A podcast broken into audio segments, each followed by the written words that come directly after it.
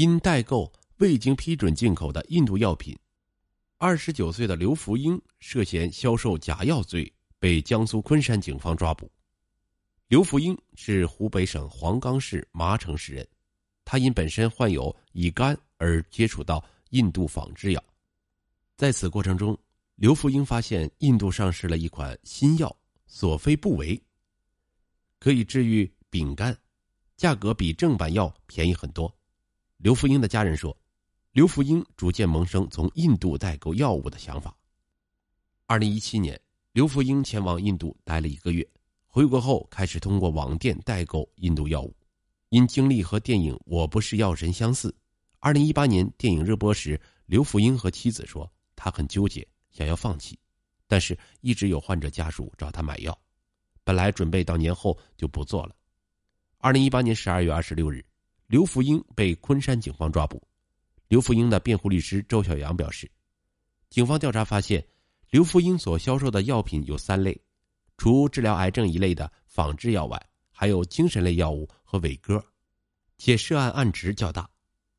他本人和我说，他代购的药物中抗癌药占绝大多数。负责批捕此案的检察官介绍，案件目前处于批捕阶段，还没有移送检察院。他涉及的药品比较多，各种各样的药物都有。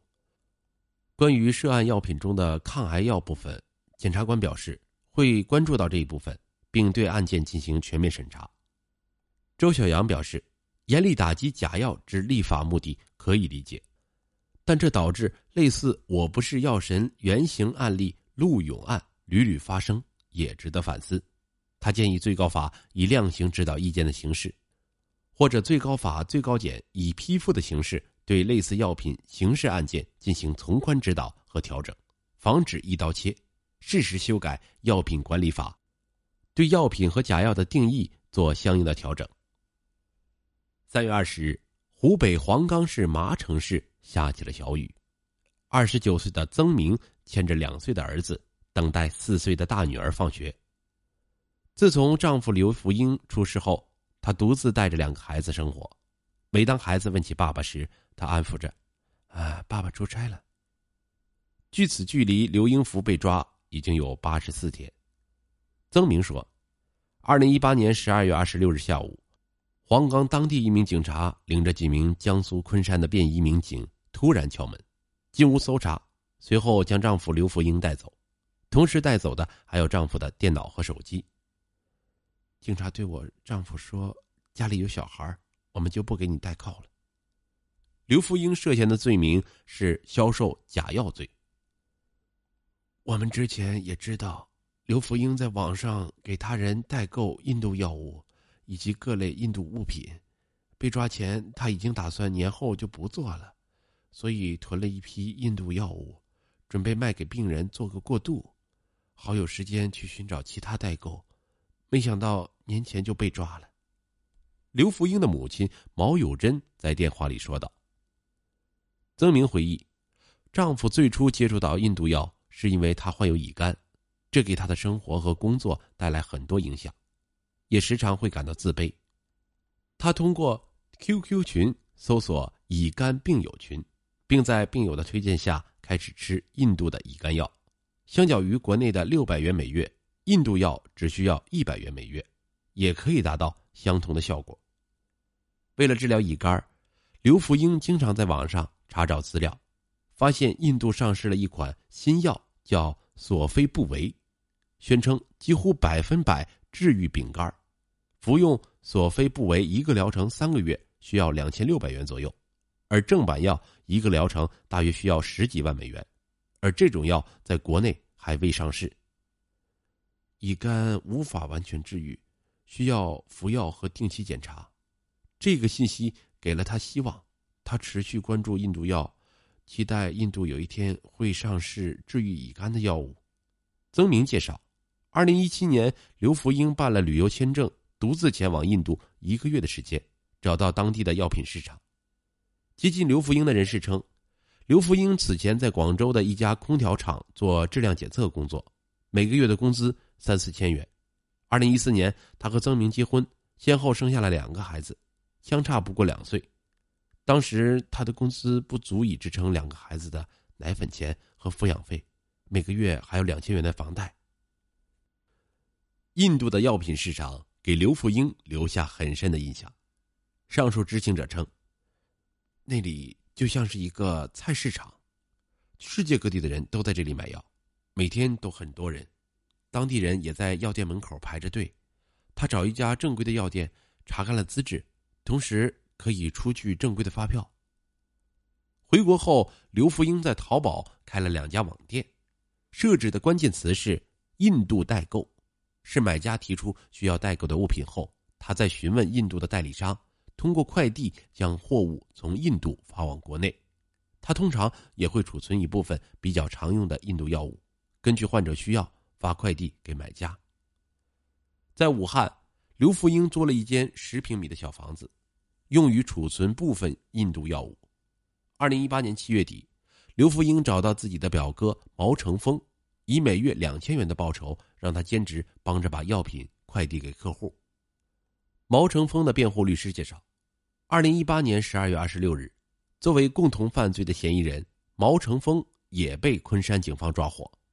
律师表示，毛成峰后期才知道是药。但上面是英文，不清楚药名、来源和用途。直到二零一八年十一月初聊天时，才知道是走私过来的，不知是违法行为。二零一八年七月，电影《我不是药神》上映，此时刘福英代购印度药物已经有一年多时间。接近刘福英的人士称，刘福英刚开始看了陆勇的案件，得知检察院最后不予起诉，以为代购印度药并不违法。后来看了电影，刘福英才明白代购印度药的违法情况，她内心是很纠结。曾明回忆，丈夫后来也很纠结，不想再做代购了，但还是有很多老患者跟他买药，他又继续做了下去，一直到被警方抓捕。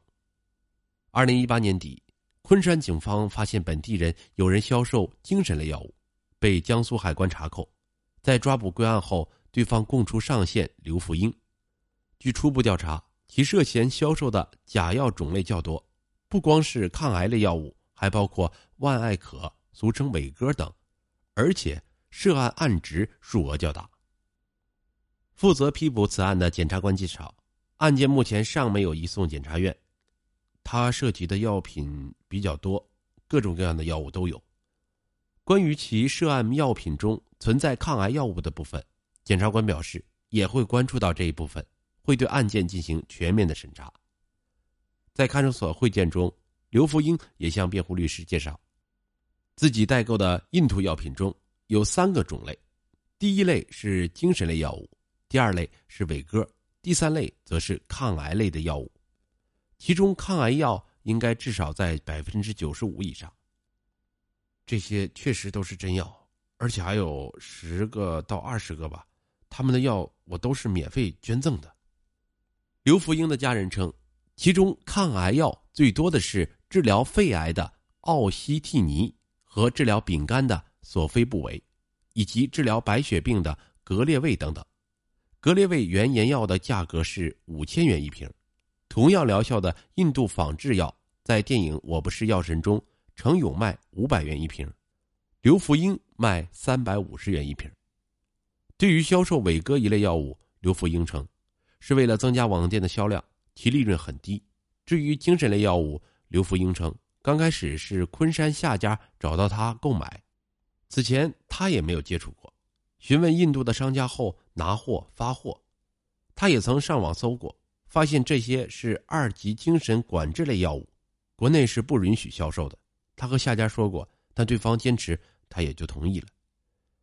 这些精神类药物在国内也多是学生考试或者学习紧张时购买，吃完的效果可以亢奋、精神力集中。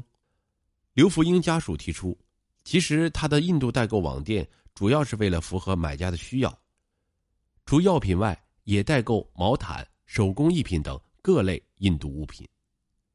三月十二日，检察院已对刘福英和毛成峰申请取保候审。做了羁押必要性审查，给出不予立案的决定。材料显示，经审查认为，本案系比较复杂的共同犯罪，需要进一步查证。犯罪嫌疑人刘福英和毛成峰有继续羁押的必要，不符合刑诉法第九十五条的规定，所以决定不予立案。